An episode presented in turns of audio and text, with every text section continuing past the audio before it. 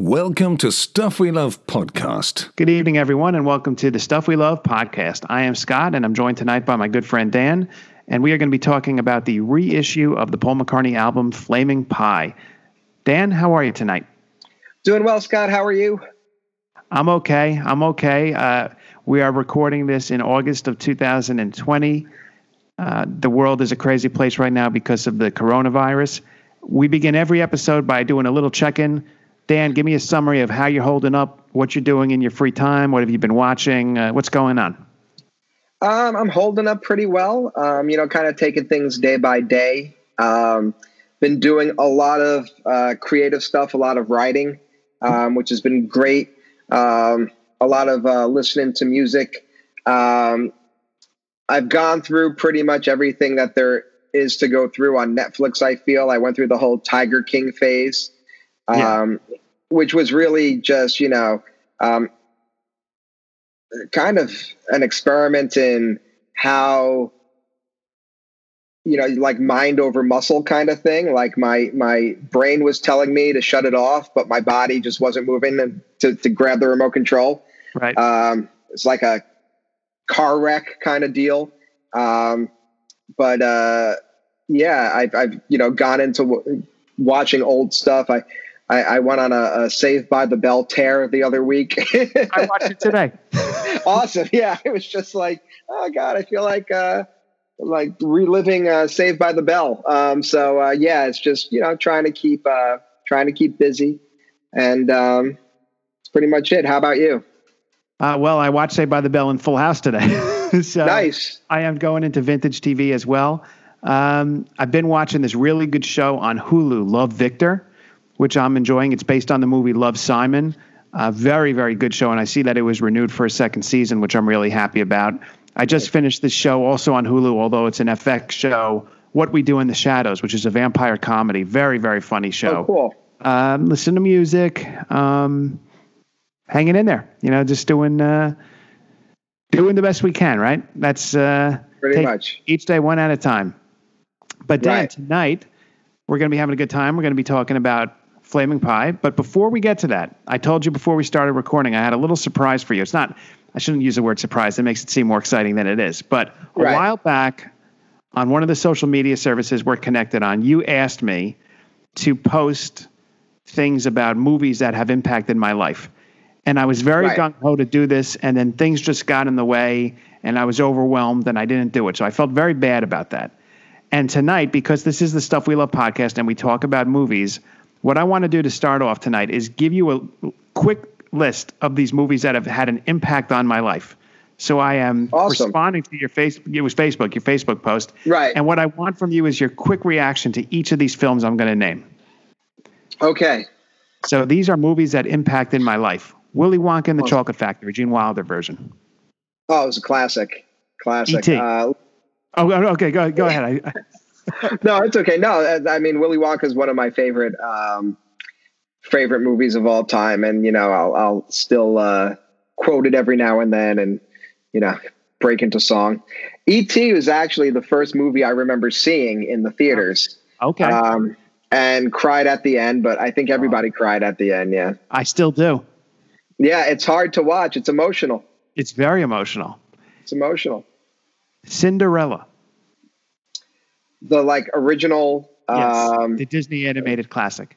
Yeah, I I I, I always like Cinderella. Um, I think I, I love I love Jaq and Gus.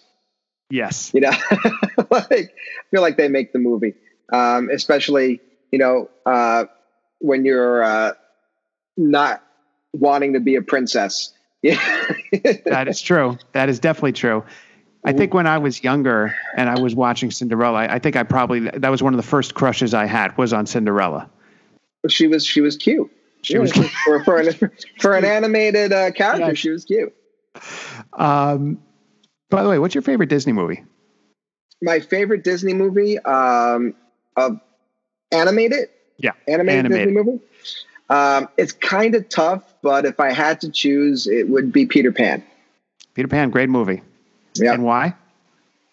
Um, you know, it's it's I just always love the uh the story. You know, I, I, I was into pirates when I was young, so that pulled me in. Sure. Um, and I, you know, I've just always liked the theme of like uh, holding on to your childhood. You know, Yeah. you could grow up and still keep a little bit of uh, Neverland in your heart, kind of thing. So that that always appealed to me, um, even like as a kid. Yep. good, good, good. Uh, yeah. So here's It was some either between that or the Jungle Book. another classic. The. Jungle Book was the other one, and, and that was just because I always loved uh, the music, bare necessities, and I want to be like you, and all that stuff. It's great stuff. Those songs to me are standards, just like uh, the Great American Songbook. I, I kind of put them in the same category. Yeah, definitely. Going down my list here, Field of Dreams. You know, I haven't seen it in a long time. Um, definitely, like that's one of those like love the movie. Um, great, great baseball film. Yes. um, one of my uh, first uh, experiences, uh, you know, with uh, James Earl Jones outside of Darth Vader. Yes. Um, great film. I, I wish I, I I wish I would watch it more than I have um, in recent years. It's one of those ones that like I own it. It's on my Netflix or my uh, iTunes, and uh, every now and then I'll be like, "Oh, Field of Dreams." Haven't watched that in a while. I'm going to tell you a quick Field of Dreams story. I once met James Earl Jones, and I told him that I recently got Field of Dreams on DVD. And this was kind of right around when DVDs first were a thing. And Right. he said to me, Do you think they're going to make the DVD smaller? And I don't remember what I said in response to that question. Little did we know there would be no DVDs. You know, soon, you know? DVD. you would Mr. just Jones, it's not it. even going to be this anymore. You're going to be able to watch it on your phone. Little did we know. But um, okay, next up, Psycho, the original, not the uh, Vince Vaughn, but the Alfred Hitchcock Psycho. Oh, the, the Vince Vaughn was an abomination. Um, don't know why that was even made. Um, I mean, the original Alfred Hitchcock Psycho is is a, a brilliant, brilliant film, hmm um, and really kind of uh, set the tone for the modern horror movie. Agreed. Um, you know, you see it. One of the things that I love about how the movie is set up is that it's, and we were, I, I think we were robbed of the effect of the film because it had been out by the time we were born. It had been out for 20 years right. and we grew up knowing about Norman Bates and, you know, what the whole reveal at the end was. Right. Um, so when I watch it, I try to imagine what it must have been like in 1960 to sit in the theater and Yes. watch it for the first time, and how the first half hour or so of the film, it's an entirely different movie than what it becomes. I mean, you're invested in the Janet Leigh character. You think this is going to be some kind of heist movie, yes. and then she gets to the hotel, the motel. She meets Norman. You think that there's going to be some kind of romantic thing there. That you know they're both trapped, and you know there's like this uncomfortable kind of flirtiness happen. Sure. And then she gets in the shower and she's killed, and then the whole movie changes, and it's brilliant. By the way, spoiler alert. spoiler alert. Well, I, I think everybody knows think, that, yeah. right? We know that. Um, and then the whole film changes, and and and um, it's incredibly well written. Yes. um, incredibly well directed, and it it, it was the uh, it set the template for the modern horror film, and you see it in like The Exorcist. Um, you know, you sit down to watch The Exorcist. The first forty five minutes of that movie, yes. you're sitting there going, "What's the big deal with this? This isn't scary at all." And then you know she comes downstairs and pees on the carpet, and it's all Right. it's it's off uh, off and running, and you're then you realize why.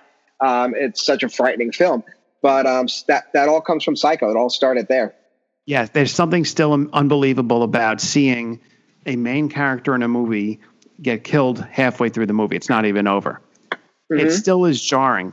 There's a great documentary. It was on Hulu. I don't know if it's still on there. I forget the name of it, but I saw it all about the shower scene and how it was filmed and the impact mm-hmm. of that scene on future horror films. Really good. Mm-hmm. I'm gonna. I'll I'll try to find let you know what it is. I think you'd like it a lot. Uh, nice. Uh, your description of Psycho right there made me want to watch the movie again.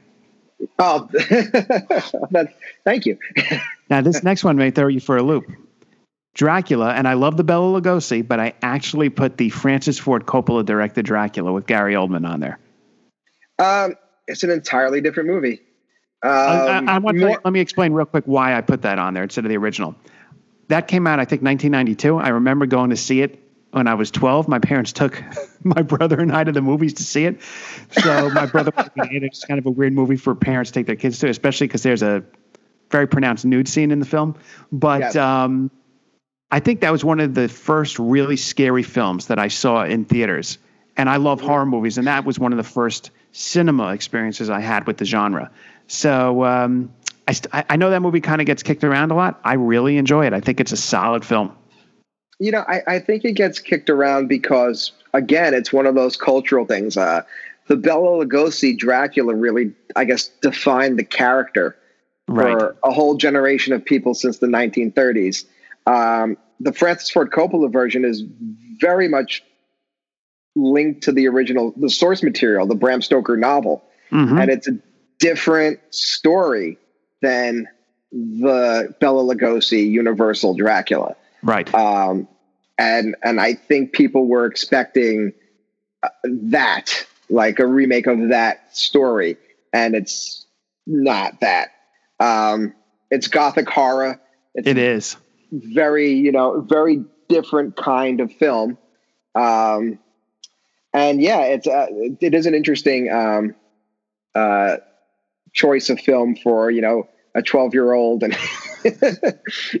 but um, but I, I I enjoy it too. I like the the the uh, Francis That makes Ford me feel good. Dracula. That makes Yeah. me feel good to know I'm not alone on that. Now, what about Nah. this next one? Ghostbusters 2. Um, Ghostbusters two. It's still a class. Not as good as the first one. Yeah. but uh, I still love it, and um, I feel like sometimes I end up quoting it more than the the first film, um, especially like the whole. Uh, um, I mean, the Peter MacNicol character, yeah. is, uh, yes. Yes. What was his name? Is- in the, uh, Y- Janosz. Is it Janos. Janosz? Yeah, yeah, yeah. Good Yeah. call. Good, good call. Um, just uh, uh, really so many like classic lines from that character. it's a great um, film. Another film I haven't seen in a while. I really should watch that. Yeah, and it's one of those ones where you know I don't know why I tend to watch the first. Mm. Uh, probably because like you know it just brings me back to uh, being a kid. Yeah. Good film. The original King Kong. The original King Kong. It's, I mean, it's another. Again, it's one that I haven't watched probably as much as I should. Yeah. Um, but it's it's a classic, um, and they've tried to remake King Kong numerous times, and Sure. none of them has have been as good as the original. The 10th, Okay. Singing in the Rain. Uh, uh, an excellent movie musical. Yes. Um, Very I think feel good film. very feel good film. Um, pretty close to to um, a perfect musical, I think. Uh, it's not the perfect musical, but it's pretty close. So Um, go ahead. Yeah, I mean, yeah, my opinion, the perfect musical is uh, is My Fair Lady. yes. That uh, Um, one of my favorites. but uh, but um, Singing in the Rain's close. My bonus film is another musical, The uh, Sound of Music, Julie Andrews, classic. It is a classic. Yeah. Um, I had the misfortune of that being overplayed for me. Um, Yeah, don't yes. dislike it, but like, I, I think for some reason, um, Easter weekend, my grandmother had like a thing with watching hmm the sound of music. And, um, and, uh, when I was a kid, you know, I, I, I liked it as I got older. I would be like, again, we have to watch the sound of music, you know, and then I didn't understand why they were so happy and cheerful and singing. Like, you know, it's the eve of World War II, the Nazis are invading and they're, Right. you know, singing about goat herders. but, but it is, it is a classic film, uh, classic musical. You, you gotta love the sound of music. Uh, Dan, so so that was how I wanted to start tonight. I, I wanted to apologize for not responding on Facebook, but I wanted to give you a podcast platform with the world listening to uh, to, to respond. Uh, No. Before we get to Beatles stuff, I'm going to ask Yes. you this question: Do you have a favorite movie of all time? I feel like I feel like that's a tough question to answer uh, to to ask anyone. I feel like in in a way we're all um, if you remember uh, Friends back to you know the old episodes of Friends and um, and and Rachel had two favorite movies. The one she told everyone was her favorite movie, and the one that was really her favorite movie. Do you remember what it they was- were? Yeah, the one she told everyone was Dangerous Liaisons, and and her actual favorite movie was Weekend at Bernie's. Right, right. Uh, but so I think I think sometimes it gets into that like, because um, there's so many different genres and and things that we uh, you know we enjoy. I, I have to say that if I had to pick an all time like favorite movie, it would probably be um, would probably be Jaws. That almost made my list. I lo- I mean, it's it's a great film. Love mm-hmm. that. Yeah. When you go film. to the beach, do you think of that movie every time? Yes. Do yeah. you have a fear of swimming in the ocean because of that movie? I don't, but my sister does. Mm-hmm. I understand. My I do. Sister has a I, fear of, of swimming in the ocean because of Jaws. Um, and again, yeah, it, you know, uh, uh, classic, almost very, very much like Psycho. You know, a classic uh, musical theme that you know, just really two notes. But um, especially if you're on the beach, you start humming that, and uh, you know, you can get someone really freaked out. I was going to ask you something about the theme, I'm gonna, but I'm going to hold off till the end for the stuff we love segment because it ties into this. Um, okay. So, Dan, Flaming Pie.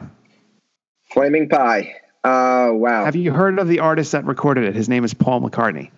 It sounds familiar. sounds familiar. Um, he was in a band, right? He was in, wasn't he in a band Wings. in the 60s? Wings. The, oh, the Wings, yes. The Quarrymen. Oh, man. Flaming Pie, I, I still remember um, going to buy that on the day it came out. Uh, going, yeah, going to your house after school, walking across to the mall and buying Flaming Pie. And it was right. And yeah, it was, I mean, two years really removed from it, but it felt like because of how things were released, right on the heels of the anthology. Yes. Um, and it was like the next big, for us, the next big Beatles release was um, going to get Flaming Pie. And, uh, and an excellent album. Excellent yes. album. Do you? F- I know when I look back on that time period, even though it wasn't a Beatles album, was a Paul album, because we were coming off of the anthology, and there was so much promotion around that time. It mm-hmm. felt like it had. I don't want to say the same magnitude of the, the Beatles release, but it was a very significant event. The release of that album. It was. It was. I think there were a couple of. Um, couple of, of elements to that. I think one was coming off of the anthology. Mm-hmm. And we had just really been in the midst of like this re almost like this this reigniting of Beatlemania. Yeah. You know, because I felt like and I and I remember um, you know, uh us in like 1993, 94 like being into the Beatles, and there weren't many other people that were into the Beatles. Not like know? we were. Not like we were. Um, and then all of a sudden, in '95, and the anthologies came out. Then now all of a sudden, everyone was, you know, a Beatles fan again, kind of thing. Yes. Um, and between the and documentary, you were into them music, before I was. You were you were definitely when you first got into them. I think you were really alone in the school. There were a couple of other people that were fans, but it was not like you just said in terms of the anthology, making it a wider. Yeah. Yeah. Well, you know, I was a a, a, a Beatles fan um, when people were, you know, uh, all into Pearl Jam and Nirvana and all that, and I like that stuff. Sure. Um, but uh, but you know, the Beatles were to me um, where everything started. Yeah. And um, I remember having lots of arguments with people like that. I remember having an argument with someone over, you know, um, who's a better band, the Beatles or Oasis? And I'm like, are you kidding me? oh man. Um, I, I don't even know what to say, but I do have a memory of being in the car with someone who we went to high school with, and his mother was driving, and the Oasis song "Live Forever" was on the radio, and I think that's a great song. I think that's a t- tremendous track. And I remember our, our high school classmates saying, "Yeah, they're the new Beatles," or something like that. You know, those were in effect his words. Mm-hmm. Um, the uh, something else I wanted to mention to you about that whole time period is I was going to ask you, do you remember when Flaming Pie came out? There was this whole promotional push on VH1. They had a Paul McCartney week where every night they had McCartney programming. They showed Rock Show, the concert with Wings. Mm-hmm. Uh, There was a town hall hosted by Don, John Fugelsang. Yep. Uh, there were other. There was a, a, documentary, I think, called "The World Tonight," which is included in the box set of Flaming Pie here. Mm-hmm. Um, it added to the the gravitas of the moment. It was all part of this major release where it yeah. felt like really big deal. Yeah, the the only thing that was lacking from that week of promotion, they didn't show "Give My Regards to Broad Street," and I don't know why. Do you like that movie? I, I, mean, do you find things in there that are fun? there are things that are fun. I mean, it's uh, you know, it's one of those things where you'll you watch it and you're like, I mean, it's the '80s. You got you got to cut them some slack. It's the '80s, uh, but and you know, I think the other thing that was an issue with that um, was the re-recording of Beatles songs um, for for that whole project. Did you not um, like that? I I didn't mind it. Mm-hmm. I thought it was fine from you know uh, where from Paul kind of revisiting them, um, but I could see where like critics have a hard time with that. Sure. Or other people might have a hard time with that because it, it almost enters like sacred ground. Like you don't you don't go there kind of thing. Right. Um, but I mean, there's it's it's it's it's fun. It's uh, I don't hate know, it. I really I don't, don't hate, hate it, either. I don't hate uh, it either. But yeah, that's uh, there's love, worse like things out there. Definitely, I should have put that movie on my list. You should have put that movie on your list. Yeah. Uh, there was something else I was going to say too about the release of Flaming Pie, which is that I think there are there's different levels of Beatles fandom, right? I would put you and I at the top level of that fandom. We get every release, we listen all the mm-hmm. time. The band changed our lives, really, I think. Right. There are other people who are more casual Beatles fans where they'll like the Beatles and they'll know the work of the Beatles, but when it comes to the solo careers, they'll be a bit dismissive at times, especially of Paul's stuff, some of his solo work, and they just don't know as much about it. That's not a criticism; it's just a an observation mm-hmm. I have. There's at least one person I know who falls into that latter category who says how much of a fan they are of Flaming Pie. And I think it's because it was released on the heels of the anthology. It was all part of this particular time period. And they gave the album the chance uh, that they normally wouldn't, that they haven't given to other Paul solo albums. So mm-hmm. when Paul releases an album now, they're probably not even going to listen to it on streaming services. But Flaming Pie, because it was re- released right after the anthology, they got it, they listened to it, and they liked it. Yeah. I mean, I think there was something too that uh, even at Paul at the time, I remember him saying something that along the lines of he was doing this work on the anthology and was reminded of the quality of songs that they made um, right. um, as the Beatles and wanted to make a record that reflected the same quality as of the work that he did as a Beatle. And I think that also kind of adds to the lure of the album for people. Mm-hmm. But if you look at that time period of, of um, the late uh, from 1989 to 97 mm-hmm. you know paul put out flaming pie included three really really solid solo albums starting with flowers in the dirt right and then off the ground and flaming pie it was kind of a, a resurgence of his solo career after the slump that was you know the post broad street late 80s press to play kind of era. Yes. Um, and really, if you listen, I feel like if you listen to um, almost as a trilogy, if you listen to like Flowers in the Dirt, Off the Ground, um, Flaming Pie back to back, Flaming Pie is like the next logical progression forward. Agreed. From what he started doing in uh, on Flowers in the Dirt. I agree with that. Flowers in the Dirt to me, even though it was late 80s, is still an 80s sound, and I love it. Mm-hmm. It's a phenomenal album. But when you listen to some of the tracks like Motor of Love, it's got an 80s feel to it. Mm-hmm. My Brave Face, tremendous album, but very 80s. Off the Ground is very much early 90s. Um, mm-hmm. And then Flaming Pie to me, it just fits in well with the late 90s. A little bit heavier on, the, on some of the instrumentation. At least it was mixed in a way that, that came across heavier.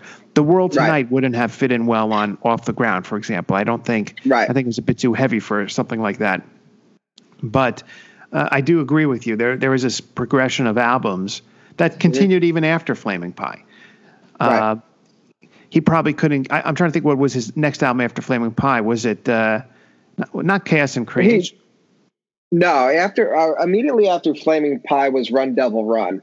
Run Devil Run, then Driving Um, Rain. and then Driving Rain. Right. Um, and you know, Run Devil Run was, uh, you know, I, I, I kind of look at Run Devil Run and Driving Rain as kind of like his grieving period because that was right after Linda passed. yeah. Um, and it's uh, you know, I, I think they're not on the same level as Flaming Pie or Chaos and Creation, but Definitely. um, you could. I feel like this was you know his um, kind of going through the, the grieving healing process. I look at Um, Run Devil Run as a very distinct album in that mo- most of the tracks were older songs. There was one article which was in Beatle Fan magazine not too long ago looking at Run Devil Run, and they said it was almost, if I recall correctly, it was almost McCartney's way of, after the, the immediate grieving period, coming back with uh, a, a flashback to his youth, kind of getting back Yeah. on track to what inspired him. And um, from that perspective, it holds up very well. And I, I do, I do like that album. Driving Rain. I think you'd be hard pressed to find a, a McCartney fan who says that's among McCartney's stronger albums. It's not. It's, just not. It's not. It's a, it's it's a it's a weak album. Even the the single releases from Driving Rain right. aren't aren't great. Um, but then Chaos and Creation was like again a reminder of um, of how great uh, he could be yes. as a solo artist, and um, it almost sometimes in my mind uh, it's unfair. I kind of erase um, Driving Rain. I kind of forget about it, and it's like Flaming Pie and then Chaos and Creation. sure. Um, yeah, which you which you actually just did too. I did that too. right. This is, what you just described, our listeners have experienced in real time on the podcast this evening. Yep. Um, you know, Dan, as we're getting ready to talk about the album Flaming Pie, I, w- I was actually thinking we could go in a little bit of a different direction. Normally, we would go track by track, but I thought Right. maybe we would tonight kind of mention some highlight tracks that are among our favorites, and then perhaps some of the tracks that are not at the top of the album. And Okay. why don't we begin? Let me ask you to give us your overall thoughts on the album. I know you said earlier that you are a fan of the album, but can you elaborate on that? Um, you know, I think there's a lot of. I think it shows Paul at. Um, you kind of mentioned it um, earlier on. A lot of people are critical of Beatles solo work, and a lot of people are critical of uh, of Paul as a songwriter. Um, he gets this reputation for being like the trite Beatle, the whimsical Beatle. Um, you know, John was the the the thinker and like the edgy one and and Paul was like, you know, wrote silly love songs. And um Mm. but you know, you forget what a gifted songwriter he is. Right. And Flaming Pie is one of those albums where it's like if you want to see how good of a songwriter Paul McCartney is, listen to Flaming Pie Yes. because there's a lot of great songs on there that show why he's one of the greatest songwriters of all times, both as part of the Lennon McCartney songwriting collective, which you know a lot of those were were although credited to both of them, they they were solo written songs by each of them, um, and I mean. Paul's written some of the greatest songs of all time. Yesterday, Hey Jude, um, and it continued into his uh, into his solo career as well. And um, Flaming Pie has a lot of examples of them. So along those lines, if somebody said to you, okay, so you say the album showcases some examples of how great a songwriter McCartney is. Give me one track from the album that you think showcases that. Just one track. Well, we're going to Uh, talk about a few, but like if, if somebody said, okay, you want to hear, you should give, give me just just ch- pick one right off the top of your head that you think showcases his amazing songwriting ability. Um, Calico Skies. Okay, and why do you choose that track? That's track six on the album. I'm showing off a little there. Track sorry for, the uh. I'm putting on a uh, yeah. putting on a sh- no no no. Go ahead. It's why do you why do you choose Calico Skies? Um, because of um, I think it shows his gift for um, lyrics. Mm-hmm.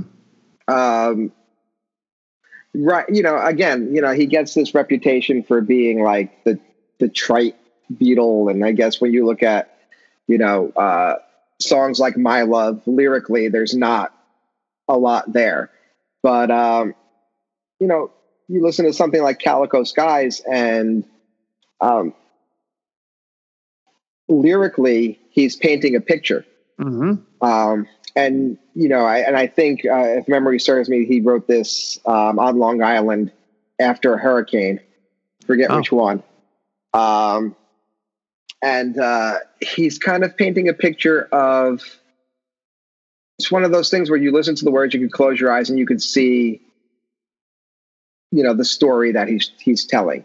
You can picture it, um, and it's a gentle it's a love song without being a like in your face kind of you know oh baby love song Right.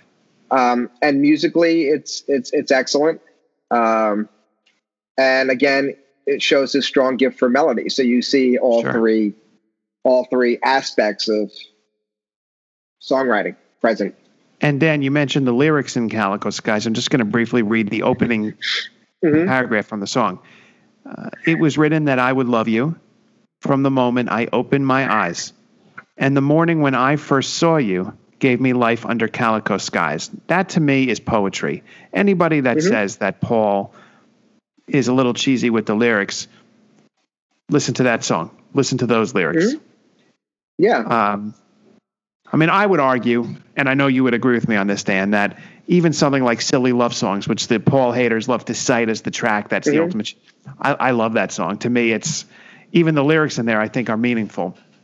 yeah I mean, Um, yeah, Yeah, he doesn't get the credit for being as um, introspective as John. right. And he really did have that ability. Like I, I say a lot that I feel that another day, um, which I think was his first like major hit after the Beatles breakup, I is probably- Yeah. one of the most effective songs about depression that's ever been written. Right. because it's very um, you know people that deal with depression you know on a daily basis it's kind of it's not this like melodramatic thing it's kind of like walking through life in like a haze Right. You're going through. and if you look yeah. and if you listen to the lyrics of that song Sure. he captures it perfectly He you know, does. and and um and you know people focus on the silly love songs um the ebony and ivory kind of thing you know uh Great but, song. uh, Great song. there's a lot of uh lot of examples of paul writing like you said pure poetry Agreed. When we talk, uh, so when you mentioned Flaming Pie having a great examples of songwriting, one of the tracks that came to mind right away for me was the closing track, "Great Day," Mhm. which, like Calico Skies, is very much an acoustic-based track. Mhm. And uh, from what I understand, that had been a song that had been in his catalog for a while. It wasn't written specifically for Flaming Pie. I think he said Yeah. that he would play it with Linda. Uh, and it showcases their harmonies and how well they sang together.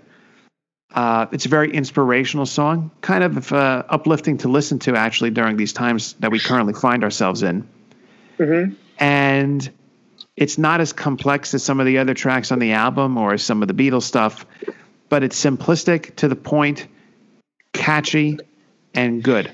Lyrically, Calico Skies is better, Mhm. but um, it's simple and to the point. It's an example of this gift that McCartney has, that other that that John did too, that they could just come up with this unbelievably catchy melody that'll be in your head for the rest of the day from the minute you hear it. Mm-hmm. Um, continue with your thoughts on Flaming Pie. Um, I mean, I think you have uh, a lot with the album that it, managed to uh, kind of harken back to the Beatles, um, I guess, type of approach to songwriting and sound with also sounding like you said very modern Mhm. um, and very late 80s late 90s sorry very late Sure. 90s um, i think one of the the reasons for that is i think you have to ha- give some credit to jeff lynne sure. um, and the work that he did on the record. And you know, um, it is a. Sh- I feel like it's a shame that more people, when you say the name Jeff Lynne, don't know that name. they don't know. um, yeah, no, they wouldn't Oh, know. who's right? Who's Jeff Lynne?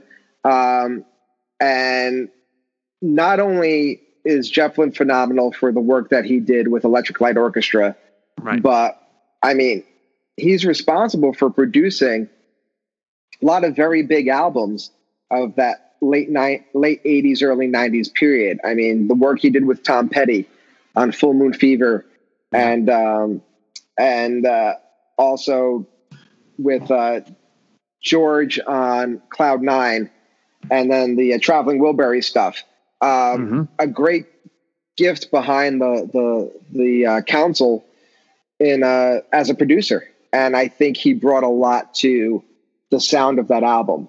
Um, and you can kind of hear it on you know with the new release that has the home recordings. Mhm. Um, if you listen to the home recording of the world tonight and Right. then listen to the final cut of it, you, you kind of hear the Jeff Lynne touch on it. That that brings is the song song that to came life. to mind when you were speaking here.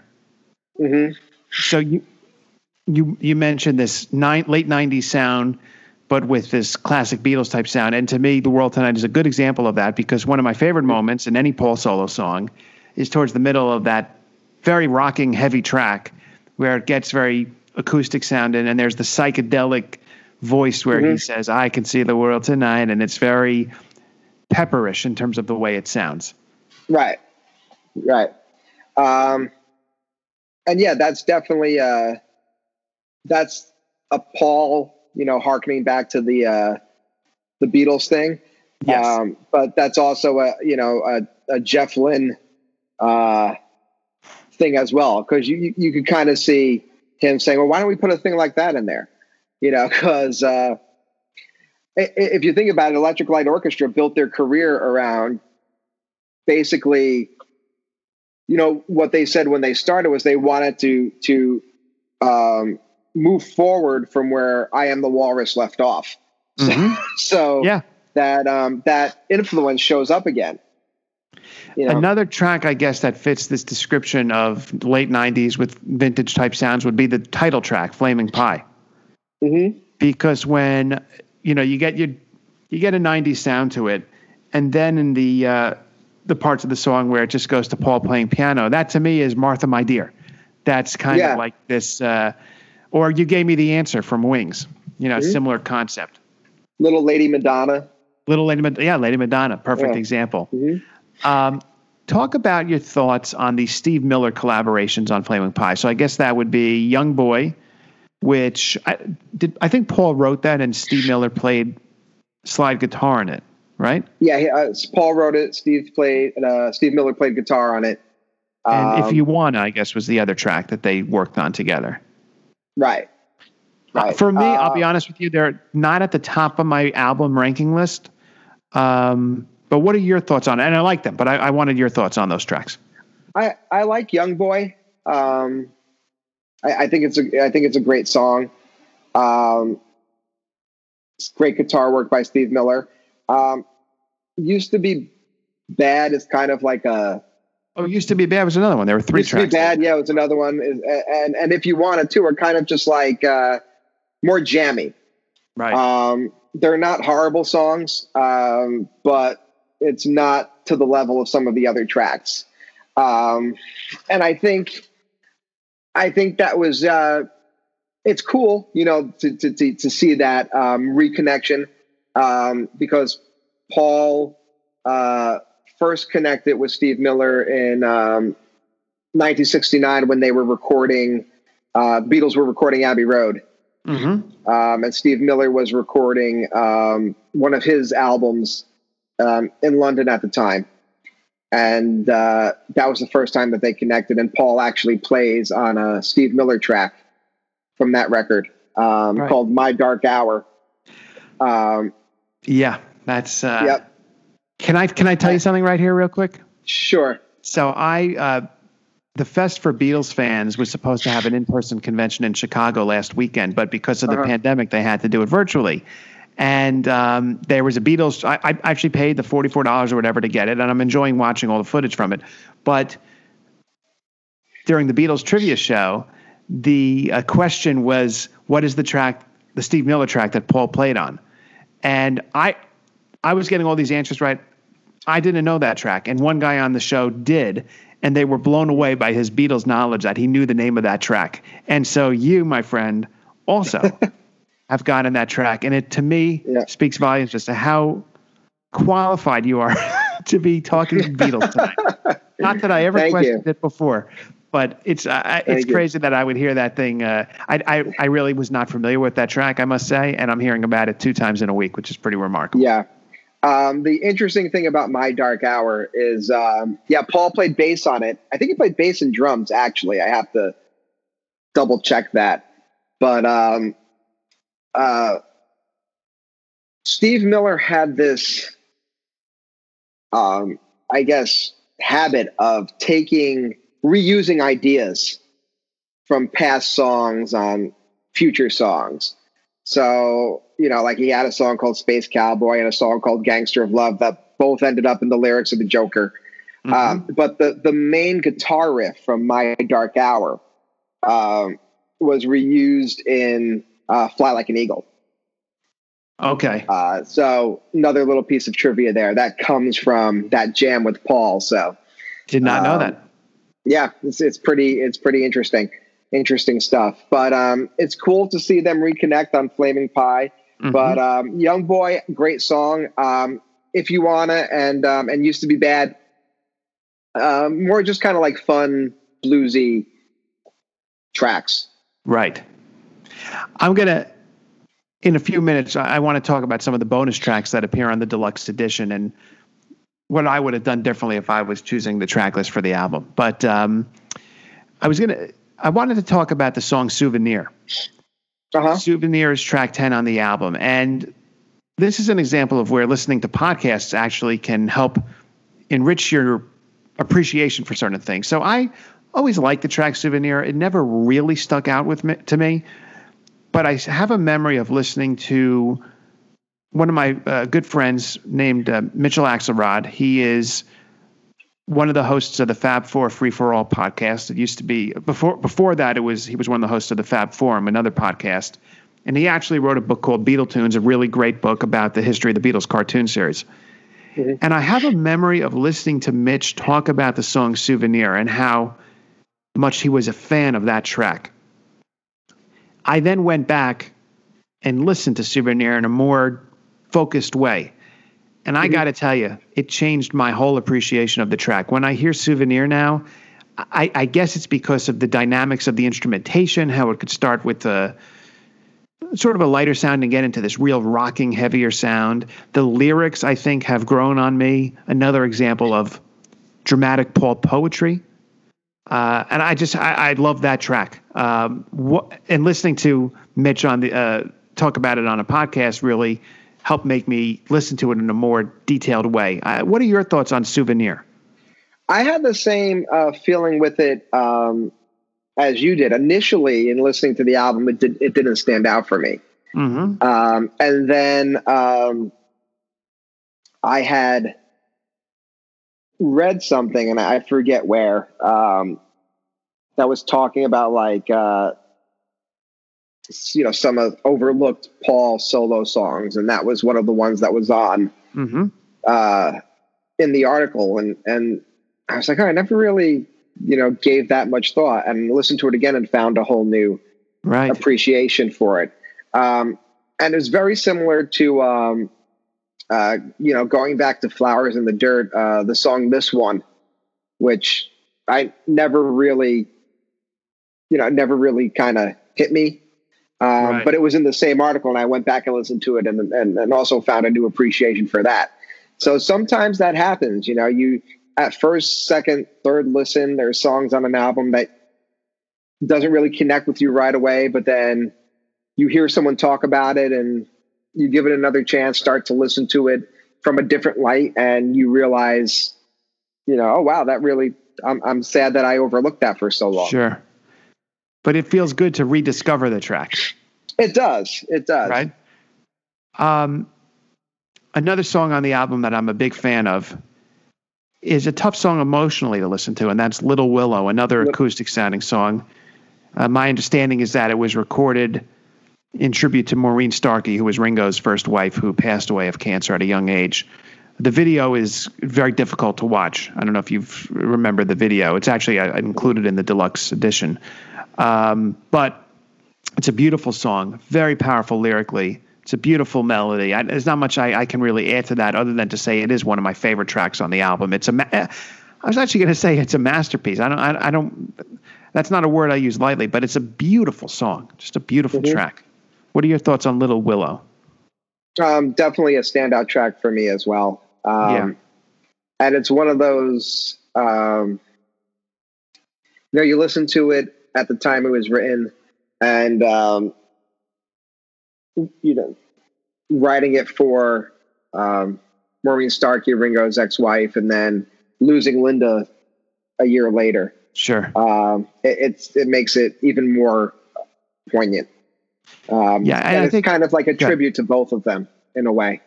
Yeah, and I guess know? we should take a moment to um, mention that this is the last project or last album, I should say, that Linda appeared with Paul on. She passed from cancer not long after its, uh, I guess, its release. Um, mm-hmm. it, it's difficult to see the footage of her in some of the documentary film that that surrounds the album. Um, she was an immense talent. Uh, I have heard people who know way more than I do about this stuff talk about the uniqueness of the Wings sound and how Wings would not have been what it was without her presence and her vocals on those tracks.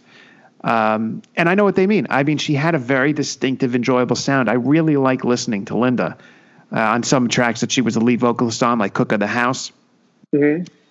And uh, even her hearing her sing with uh, Paul on something like "I Am Your Singer" from the Wings Wild Life album.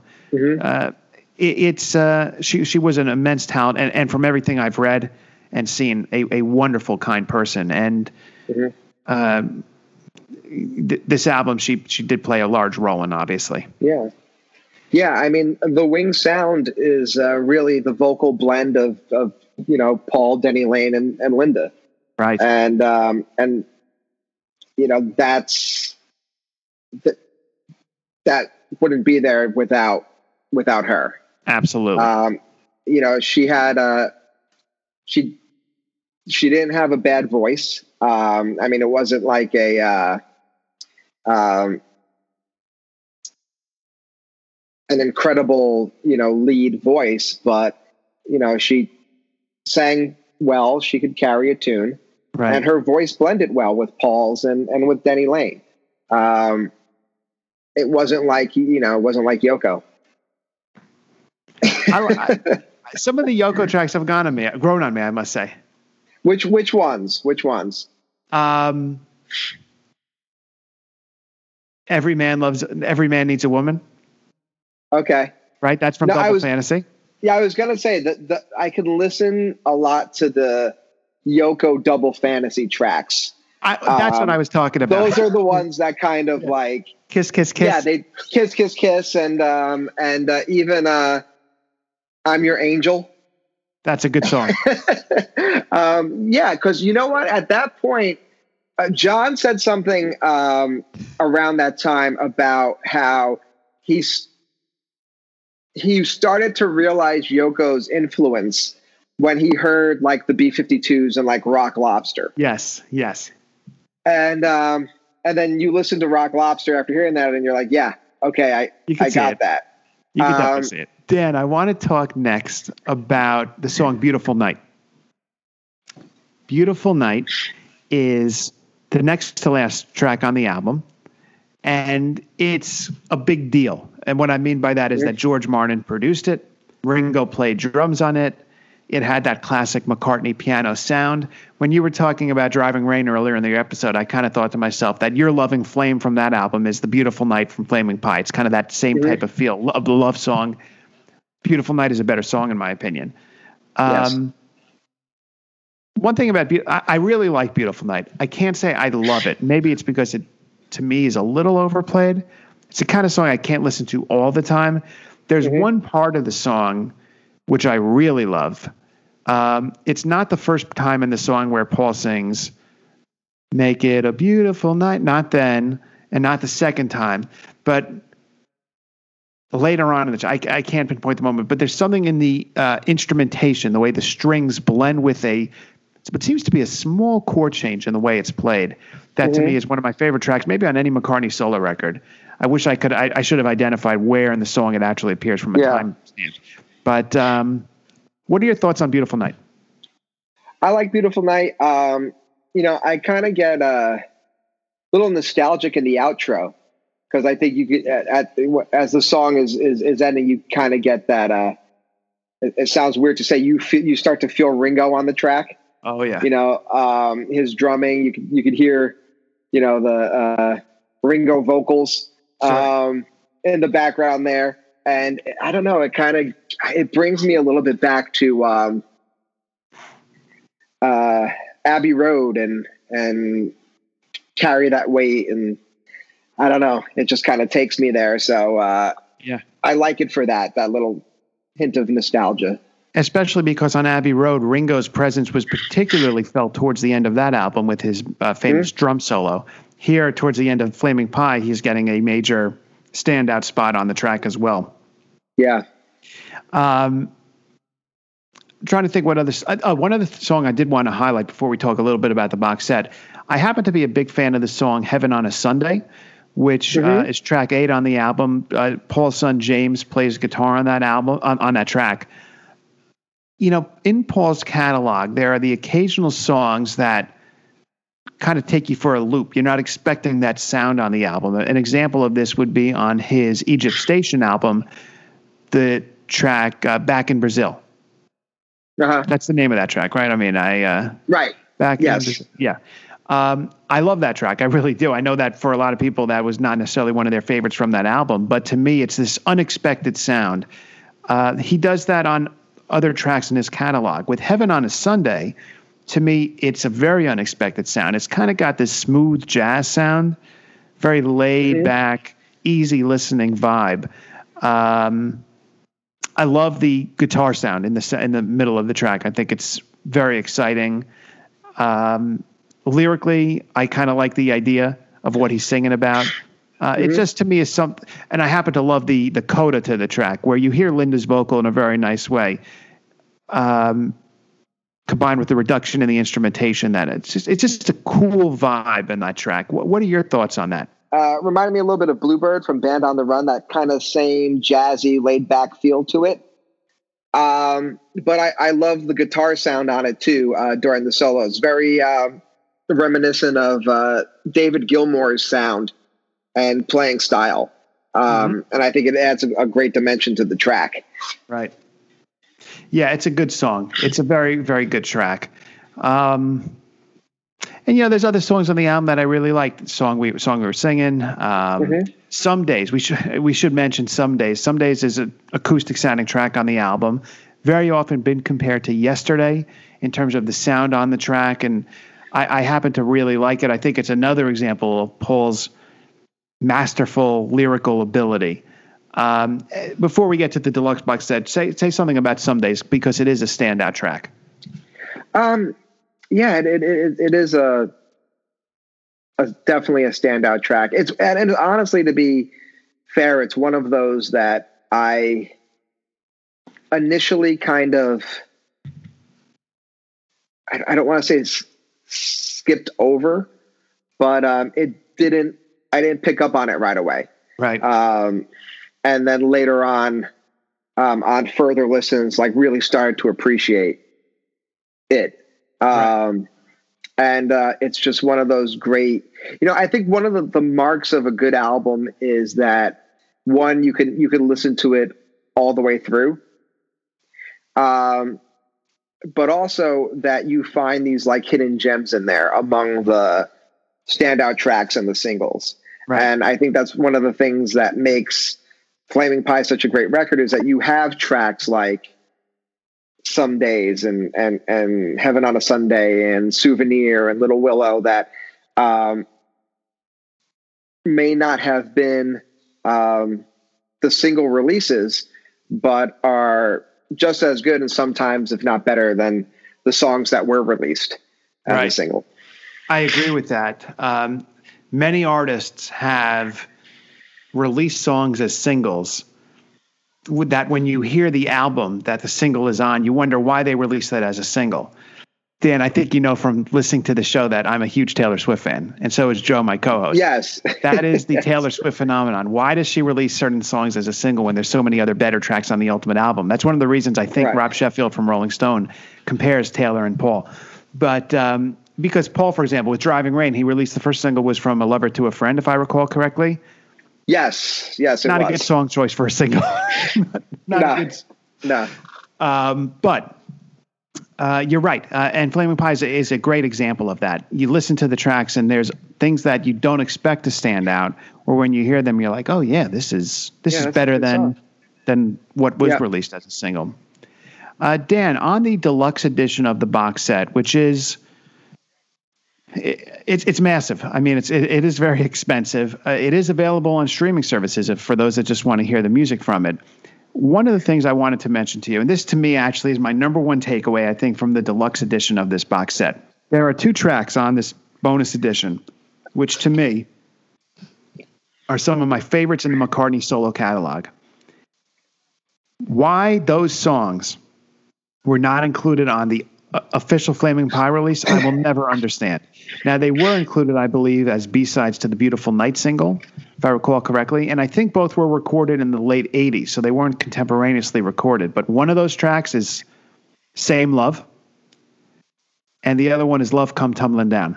Now, I first heard Love Come Tumbling Down a few years ago. Um, It's not an amazing song. It's not like you listen to it and say, "Oh yeah, that's a later day Let It Be." I'm not saying that at all. But to me, it was so catchy that I I love the sound. And then Same Love, I admit I was not familiar with. And I'm listening to the deluxe edition of Flaming Pie, and I'd seen some chatter on Twitter that, "Oh, Same Love, this is such an amazing track." Dan, I heard this song. I was blown away. I was absolutely in awe of this song. It was McCartney perfection at its finest, better than some of the McCartney's greatest hits, in my opinion. And I, uh, that, those two tracks alone are worth the price of admission for this. Uh, not not asking you to agree with me, but but I'm very curious to hear your thoughts on those tracks, particularly "Same Love." I myself definitely would have taken, you know, uh, those two over um, if you wanna Yes. or used to be bad, um, or even Really love you. yeah, or even really love you because that's just kind of like a jam with Ringo kind of deal. And I like Um, that, but it's not like these songs. Right. I, I think if those they were added to the track list instead of any of the songs that we named, um, it would have made the album even better, Yes. even stronger. Um, may have beat out uh, "Time Out of Mind" for the album of the year Grammy. I don't know, um, but I, I think it would have cemented it as a true McCartney classic. Yeah. Um, I don't know sometimes what goes into the decision to leave tracks off an album in favor of other tracks. You know, and that's something that even with numerous artists it happens. Um, but even like looking back at the Beatles' career, like I, I often wonder why, you know, you had George cut a song like not guilty Mhm. and that was left off in favor of piggies or I was gonna Savoy say truffle or yeah.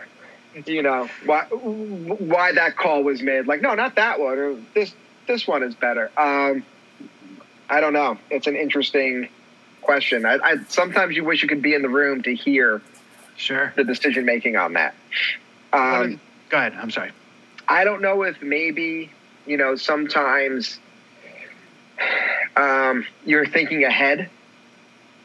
And, you know, there were songs on this album that were, um, you know, leftovers or written at different times. You know, Beautiful Night goes back to 86 during the press to play era.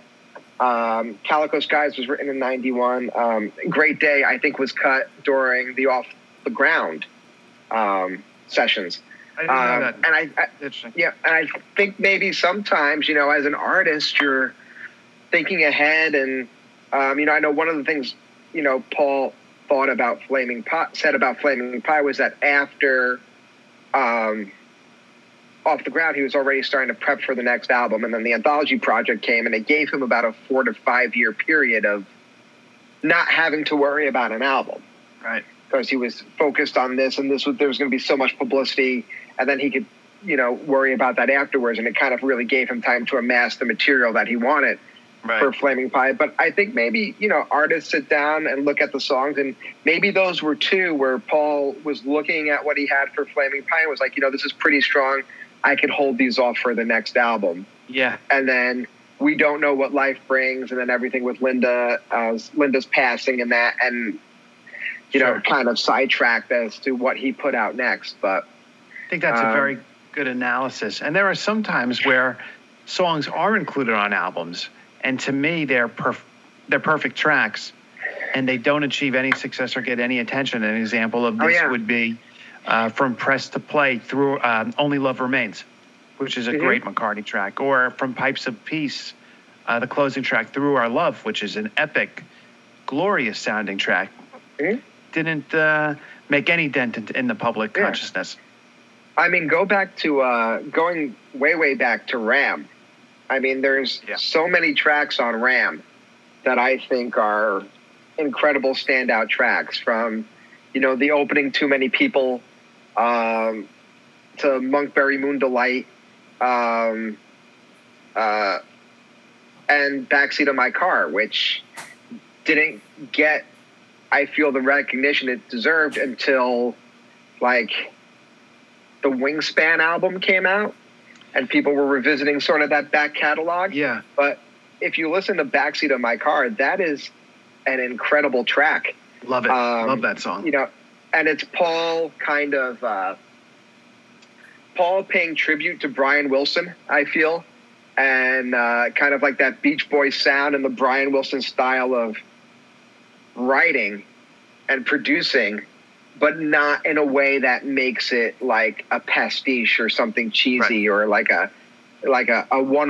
like a kind of like a kind of throwaway tribute. right. it's an incredible, incredible song. it's one of my favorite tracks in the McCartney catalog. It's got that McCartney touch, but like you said, it also is a, it is definitely a Brian Wilson inspired track, Mhm. um, but not a copy of a Brian track. Still No. very much his own. Uh, one example of a Paul song, which I've always been a big fan of since the time I first heard it, that was not a big hit with the public, but which is slowly gaining traction, is "Arrow Through Me" from the Wings Back to the Egg album. That song has been featured in this great show. I've talked about it on the podcast here before. High Fidelity, which was just unfortunately canceled by Hulu, but it was featured in that. Um, it's been covered by several other artists. It's kind of had its reputation grow. Very much an R&B reputation. Uh, I love Arrow Through Me. That's just one that has, I think, increased in stature over the years. Yeah, and A- Arrow Through Me is a, a great track.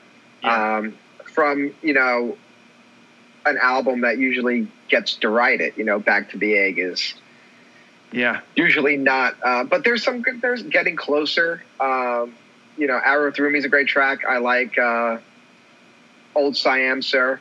Old Siam, Um, sir. Again and again and again.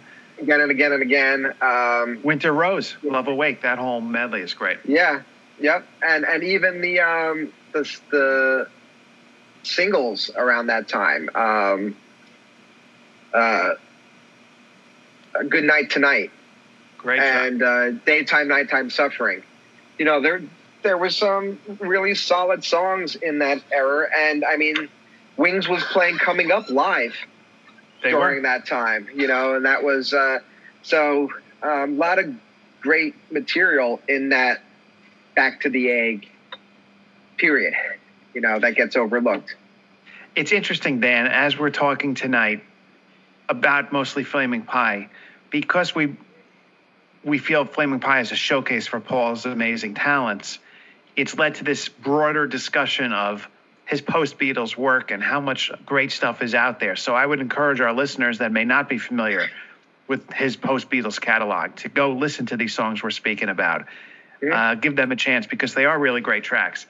Um, I wanted to ask you, Dan, just a couple other things about the box set. Uh, what what are you a, a very broad question? What are you a fan of in terms of the bonus material outside of the Same Love and Love Come Tumbling Down? Um, I'm a fan of the uh, the home recordings. Um, I really like listening to those. Um, similar to the release of the Esher demos on the White Album set a couple Yeah. years back, um, getting to hear the songs in their um, in their infancy um, and and kind of hearing what they sounded like um, at the very beginning and and then what they became and and there's some that you don't hear too much difference in um, and then there's others where it's really you know um, eye-opening to see how it started and where it got to and you know i used the world tonight earlier as when you hear the home recording um, and then you listen to the finished track Sure. you get an appreciation for um, you know the Jeff Lynne touch that was brought to it and what it became. Um, I was like blown away um, with uh, the home recording of the song we were singing and the parts of the song that we that didn't make it to the final cut of the record, Right. the final song. You know, and and there were a couple of times when I was listening to it that I was like, it's, "Are we in a different song now? I've never heard this before." Right. uh, and then had to go back and check. I was like, oh no, this is this is the song we were singing.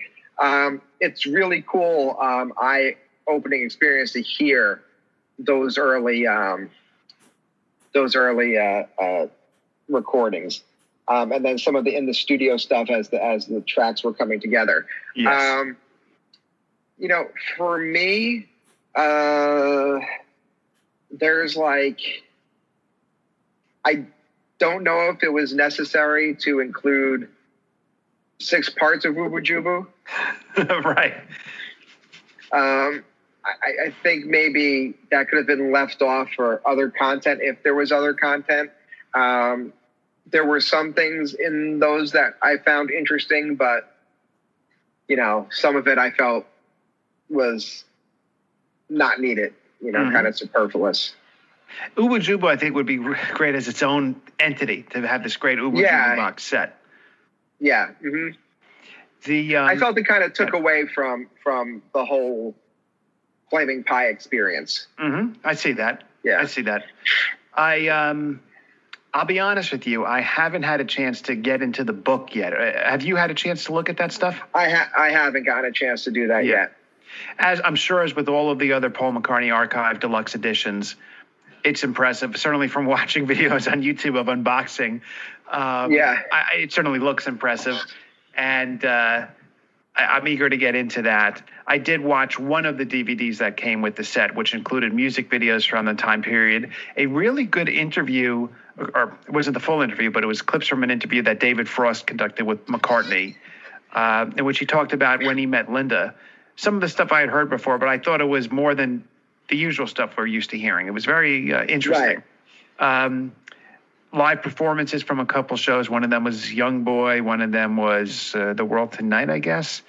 Um, can't, can't remember for sure, but it's amazing. I watched it. I think last night. I can't remember what what I, I watched, but uh, anyhow, yeah. I mean, uh, overall, I think when you look at all of the releases that have been part of the Paul McCartney Archive collection, they really are an impressive set. And Flaming Pie, I guess, is the most recent of his albums to be released in a deluxe type archive edition, right? I don't think there's anything that's a post Flaming Pie album. No, Yeah. yeah, I would- Flaming Pie is the most recent. So, Dan, I want two two questions as we wrap up our Flaming Pie discussion. One, I wanted you to tell us where you rank Flaming Pie in the post Beatles catalog. Let's include Wings albums in there as well, just in terms of Paul's work. And my second, uh, I'll answer these after you.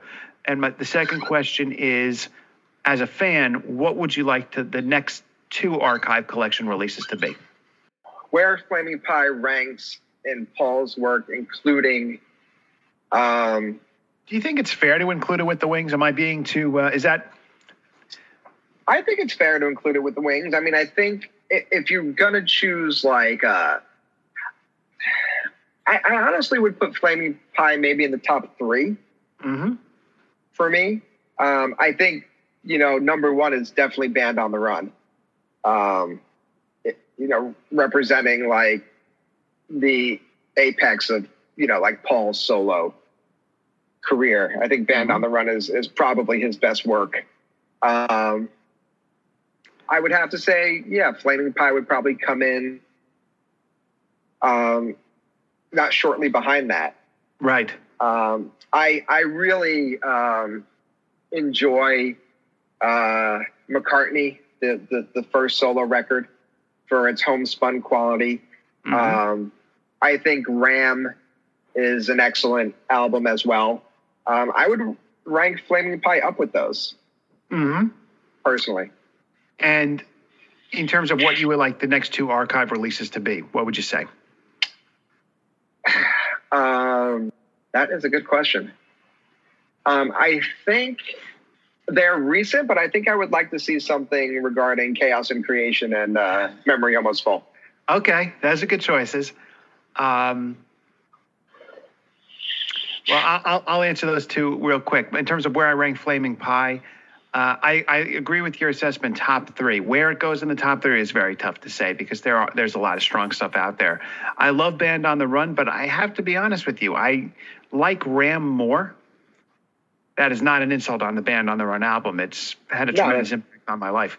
But um, just like Ghostbusters too, or any of those other movies. just like the Bram Stoker's well, Dracula from '92. Well, I think you know. I think Ram has a. Uh, I mean, I I love Ram. I think Ram is a great, great record.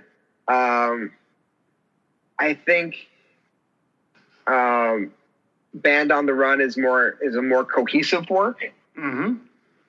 I, I think one of the reasons why I like I give Band on the Run the the the um, the plaudits um, that I mean a lot of critics give it, but it's I think it's the most cohesive work um, by a Beatle since Abbey Road.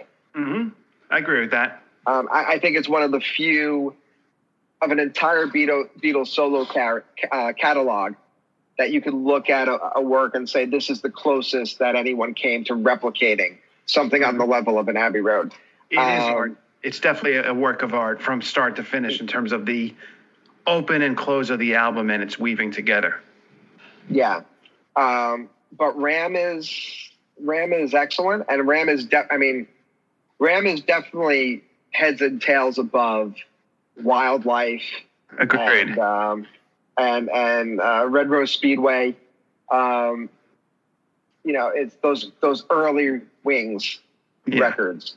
Um, but again, I, I feel like sometimes with Ram, it's it's very similar to uh, McCartney One, but a little bit more produced and yes. um, and sometimes I go back and forth with like which I like better. Do I like the more produced um, aspect or the more like homespun DIY uh, approach? Right. Um, but I love Ram. Ram's a great record. I feel like if I had to choose like three records, if someone said to me, um, choose three records, three is tough. Um, I'll say four, four records for people to listen to to kind of get the gist of a Paul McCartney solo career. Yes. It would be Ram. Okay. Ram Band on the Run. Um, Tug of War. Ooh, Tug of War. And yeah. Tug of War and Flaming Pie. And I feel like for someone just beginning to listen, like take those four and digest them and then come back and we'll give you more. And if we could expand that, I would throw in there flowers in the dirt and chaos and creation. Yeah, if you were, if we do six, those would be good additions. How about fifteen? you know? we could do fifteen. but um, it's it's it's really remarkable the music he Paul's given us over the years. Um, and then in terms of what I would like to see as the next two archive releases, um, with you 100% on Chaos and Creation in the Backyard. It's one of my favorite Paul albums. It, tremendous work. Uh, and then I was actually going to say Back to the Egg. I would love to see a Back to the Egg archive collection. Um, there is a lot of strong stuff on the album, like like you were saying earlier. I think that could be good. That could be good. It was a good lineup too. Laurence Juber was an excellent guitarist, and Oh, it's a okay. shame that we didn't get to hear more of his work with Paul because of Agreed. Agreed. you know short-lived Wings lineup. So Dan, I guess this, it's fair to say that Flaming Pie, the reissue, gets two thumbs up from us. Um, everyone, go check it out. And we'll be talking about more Paul Solo stuff on here because based on our conversation tonight, there is a lot more to cover. There, there's there's a whole lot more to cover. Uh, let's turn now to the. Oh, by the way, I, before we get to the stuff we love, let me just tell our listeners that the reissue of Flaming Pie came out in multiple formats. So you have this massive deluxe edition, you have a two CD set, you have a one CD set. There's all different configurations as well as vinyl releases as well. So whatever you're interested in, it's available to you. The um, it's time now in the podcast to get to the stuff we love segment. This is the part of the show where tonight Dan and I are going to be giving you a recommendation for something we are enjoying right now, other than the Flaming Pie box set. Um, Dan, what's your stuff we love tonight? Um, so going back into classic TV, Nice. aside from Saved by the Bell, um, and it was it's funny that you said that you've been watching uh, you watched Saved by the Bell and uh, and Full House. Um, I've been dipping into another uh, Miller Boyette TV show of the past Okay. and uh, rediscovering Perfect Strangers. Okay. um, sure. on Hulu, and um, loved that show as a kid when it was out, and um, and just started revisiting it again, and um, still love it. some uh, what was it some like thirty something years later, um, it's just it- it's just a great show, and I mean the Balki character Classic. is yeah it's it's like uh, pop culture gold. it is Um, for sure. and uh, it's it's funny to kind of like um, watch Beverly Hills Cop and uh, seeing Bronson Pinchot as uh, as Serge and how that kind of morphed into uh, Balki two years later. Sure. Um, I mean, he's an excellent character actor. Um, the Balki character is great.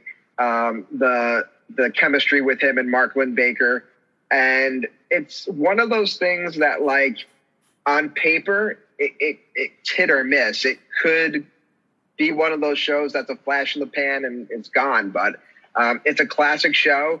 It it lasted from '86 to '93. It had a great run and it's one of those shows that like cements itself in the annals of uh, classic sitcoms.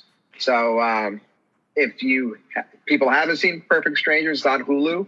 Uh, if you need something to binge, you know, binge it. And for those who have seen it, it's great to uh, revisit. So here's my question for you about Perfect Strangers and Saved by the Bell. Any of these classic shows that you're now going back and rewatching. When you sit down at your TV and you open up the Hulu and you want to, you say, okay, I'm going to watch an episode of Perfect Strangers. Do you go in chronological order rewatching the whole show, or do you just go to a random episode that's part of the show? You know what I and I did this with Saved by the Bell too. Is I started with episodes I remembered. Okay. Mhm. So like I started with like um Saved I mean Saved by the Bell is is easier because people are more familiar with it. But it's like what got me started watching Saved by the Bell again is the whole Jesse Spano caffeine pill. I'm so excited thing. I was talking Famous texting with my episode. sister. Yeah. Yeah. I was texting with my sister and she sent me um, a, a GIF of that. I'm so excited, and I was like, oh. And then it got stuck in my head. I'm like, I'm going to watch that episode of Saved by the Bell. So I started with that, and then I started remembering other episodes. Yes. So I was like, oh, I'm going to watch the rockumentary episode next, and I'm going to.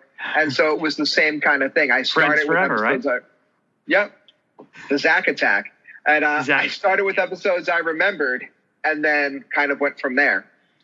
So Dan, uh, this is not, not my stuff we love, although it could be. Uh, but since we're talking Saved by the Bell, there is a brand new podcast out called Zack to the Future. And what it is is that Mark Paul Gosselaar is going back with a co-host and rewatching every episode one by one of Saved by the Bell. He apparently hadn't watched most of these in a long time and giving his thoughts on each episode. So that's something you may want to consider listening to.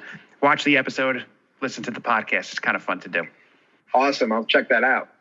So uh, great stuff. We love recommendation, Dan. Uh, tonight, if it's okay with you, I'm going to give actually two just really quick because they've both been uh, things I've been listening to recently.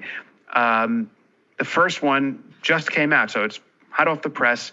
Uh, it's an album of John Williams conducting the Vienna Philharmonic, and it features many of his classic film scores. And earlier at the beginning of the episode, I said there was something I was going to ask you at the end because it tied into my stuff we love. Right. So here's my question for you. Uh, one of the tracks that's featured on this album is the Jaws theme. Where do you rank? You mentioned Jaws as perhaps your favorite movie of all time. You would say, where do you rank the Jaws theme in the John Williams theme catalog? I mean, you got Star Wars, Indiana Jones, E.T., Close, uh, Harry Potter, Close Encounters of the Mhm. Third Kind, uh, Jurassic Park, and so on. Wh- Where do you rank it? I would rank it probably third. Third. What's one and two? Third. Um, one and two would be uh, Indiana Jones, Great. the Raiders March, Yeah. um, and two would be the Imperial March. The Imperial March. Okay. Yeah, You like the But that- Imperial you know, that- March, March more than the main title. I do. I do. Mhm. I mean, and the main title is great, but um, I feel like one of the things, at least for me, is um, if you can hear the um, the score and it gives you goosebumps, makes the hair on the back of your neck stand up. You know, that's like a, a, major thing. Um, and those those three do it for me. Uh, the Raiders March, the Imperial March, the Jaws theme. Um, it's just, uh, yeah, That's the John Williams gift right there. He has this ability to write these film scores, which really move the listener emotionally in ways that classical scores may not always do. Um, it's almost with John Williams, I feel that when I listen to his film scores while not watching the films, the films are playing in my mind very vividly. And that's a testament to his songwriting ability. Um, so that was my first stuff we love. The second one is a YouTube channel that my friend Matt introduced me to. Uh, in addition to the music of the Beatles playing a major role in my musical fandom over the years, I'm also a big fan of 90s R&B.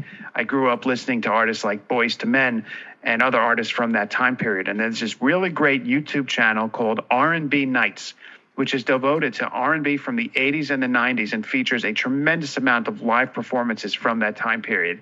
The type of stuff where you could see Boyz II Men and Brian, Brian McKnight performing Let It Snow, uh, to Shanice doing a version of I Love Your Smile from MTV Unplugged, all these great 90s R&B classics that are available. So you could listen to Flaming Pie and then you could go listen to Boyz II Men and listen to their cover of Yesterday, by the way. Boyz II Men's cover of Yesterday, which is on their two album. The last track is one of the best Beatles covers I've ever heard. So it's good stuff, my friend. Good stuff all around. awesome, awesome stuff. Dan, thank you for joining us again on this podcast. We'll have to do more Paul episodes, and I also want to have you on with Scott again, or, or another Scott who's been on the podcast a bunch, to do one of our playlist episodes. That 60s playlist got a lot of feedback. People really like that. I don't know if I t- share that with you, but I was getting feedback from a bunch of listeners, and some were even submitting me playlists that they would make. It was really cool. That's awesome. That was that was a, a lot of fun. Very difficult, Yes. um, but I I think we could do a part two, a part three of that, um, and we can get into other decades as well. I'm going to. Um, I'm going to ask you for that next one. You choose the topic, the theme, whatever you want the playlist to be. Then we'll for the one after that we'll go to Scott. We'll kind of just rotate around the three of us in terms of Okay, what cool. the theme should be. That'll be a lot of fun. Um, Awesome. I'm going to take a moment to tell our listeners where they could find the podcast online. We do have a brand new website because we're now hosted by Podbean. So our website is stuffwelovepodcast.podbean.com. You can write to us, stuffwelovepodcast at gmail.com. You can listen to the show on multiple podcast streaming services, including TuneIn Radio. We just became available on there this past week. We're on Twitter at Stuff We Love Pod, Instagram at Stuff We Love Podcast. You can follow us on Facebook, and we also have a YouTube page. So, uh, Dan, as we uh, head towards the end of August in this very strange year, I wish you uh, good health and happiness. And uh, let's hope for better times for the world soon, right? Yes, definitely. Um, Dan, thank you again, man. Great to be with you tonight. Oh, thank you, Scott. It's always a pleasure.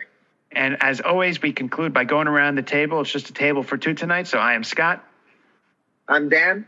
And this has been the Stuff We Love podcast.